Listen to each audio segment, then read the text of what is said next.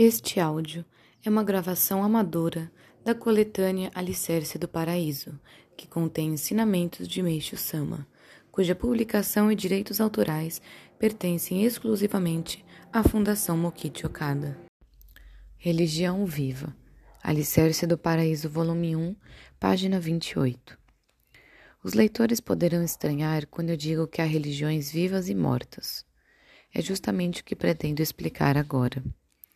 Religião viva é aquela que está associada ao cotidiano e a morta é exatamente o oposto.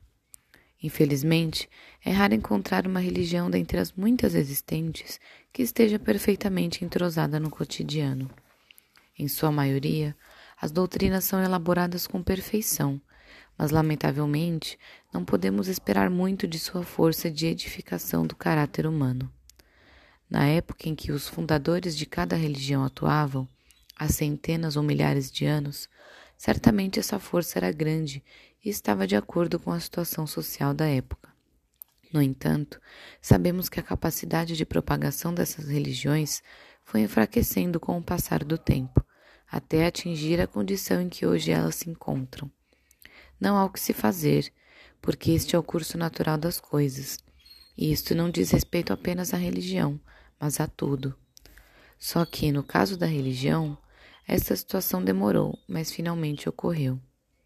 Mesmo assim, nesse espaço de tempo, surgiram várias novas religiões adequadas à sua época, fato este observado em qualquer país.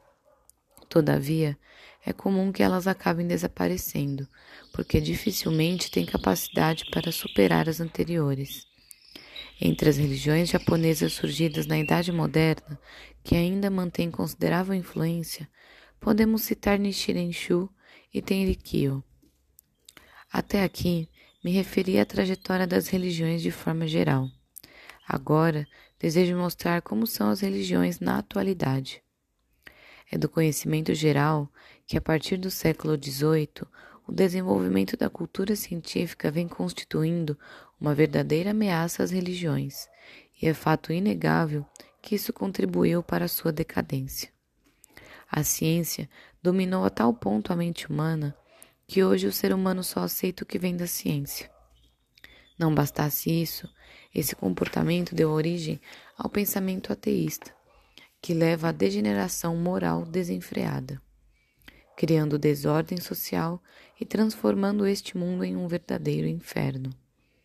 Ainda há religiões antigas que se esforçam para edificar o ser humano por meio de ensinamentos, os quais foram sendo aperfeiçoados após sua elaboração, centenas ou milhares de anos atrás.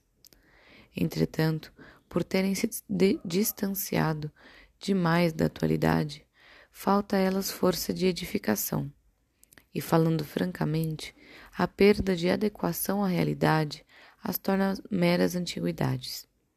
Elas se assemelham às obras de arte que, na época de sua criação, eram apreciadas em todo o seu esplendor, mas hoje perderam sua utilidade e estão limitadas a serem contempladas como meros patrimônios culturais. Dentre as novas religiões japonesas, Há algumas que dão uma nova roupagem a esses patrimônios culturais para atrair as pessoas, mas com certeza terão existência limitada. Infelizmente, a religião foi superada pelo formidável progresso da cultura e ficou para trás. Exemplificando, é como se quiséssemos usar carros de boi e liteiras, algo de pouca utilidade numa época em que nos servimos de aviões, automóveis e da tecnologia sem fio. Pode parecer um autoelogio, mas preciso falar da nossa religião. Ela respeita a história, mas não se prende a isso.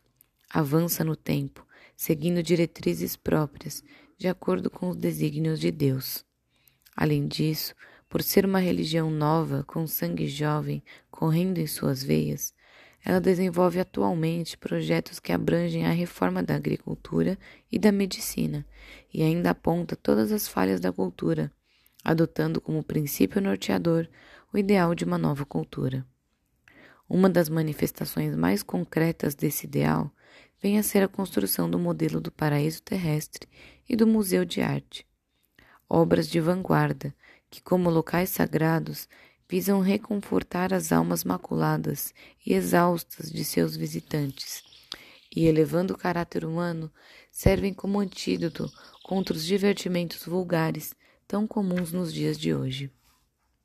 De acordo com o exposto acima, no âmbito do indivíduo, nossa obra consiste em contribuir para a saúde física, para a superação da pobreza e para a melhoria do pensamento humano. No âmbito coletivo, sua finalidade é criar uma sociedade alegre e sem preocupações. Sentimos-nos imensamente felizes ao saber que, ultimamente, nosso trabalho está sendo reconhecido pelos mais esclarecidos e tornando-se alvo de sua atenção. Embora no momento seja um trabalho de pequena escala, quando ele for ampliado, ampliado em âmbito mundial, surgirá a partir do Japão o plano de um mundo ideal, repleto de paz e felicidade. Afianço que isso não é simplesmente um sonho. Portanto, o que vem a ser uma verdadeira religião viva, senão a nossa, com todos esses exemplos? O que me deixa desapontado é a sociedade atual, que olha as novas religiões com indiferença e desprezo.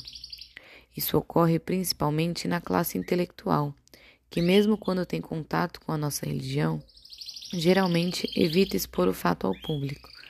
Entretanto, eu compreendo perfeitamente a razão desse comportamento.